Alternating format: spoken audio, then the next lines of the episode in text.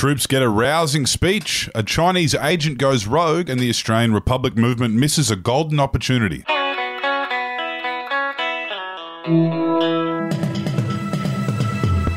Hey, this is Daily Betoota for Thursday, the 17th of February. I'm Effie Bateman. And I'm Clancy Overell. And first up with news of the day, an iconic rugby league commentator, Gus Gould, has been flown overseas to provide some pre game commentary ahead of the brewing conflict between Russia and Ukraine. Yes, with whispers of a potential war on the horizon, an opportunistic Gus Gould has been called on to give a spine tingling monologue to encourage both sides to do their best and to not let any self doubt get in the way. Kicking off the speech with some rousing lines about bravery, including how true bravery is the result of facing one's fears, Gus then went on to quote one of his favourite passages from Game of Thrones.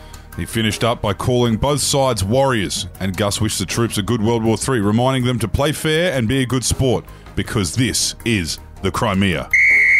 And next, with politics, the Chinese Communist Party have released a statement admitting that they made a mistake putting Anthony Albanese in Housing Commission flats in Camperdown.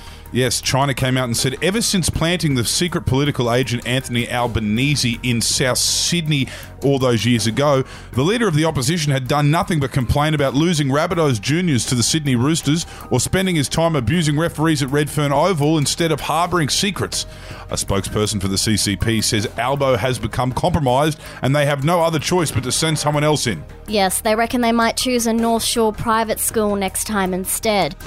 And lastly, there's been plenty of chatter around Prince Andrew this week after he reached a settlement with one of his alleged victims. Yes, though this news should be a smoking gun for the Australian Republic movement, many have been left feeling quite confused, considering not one of their members has jumped on the news as yet another reason why Australia should become a republic. With ample opportunity to speak about the royal family's long history of rock spiders, it appears the Australian Republic movement have taken the high ground by sending out a press release about constitutional reforms instead. Sounds absolutely thrilling.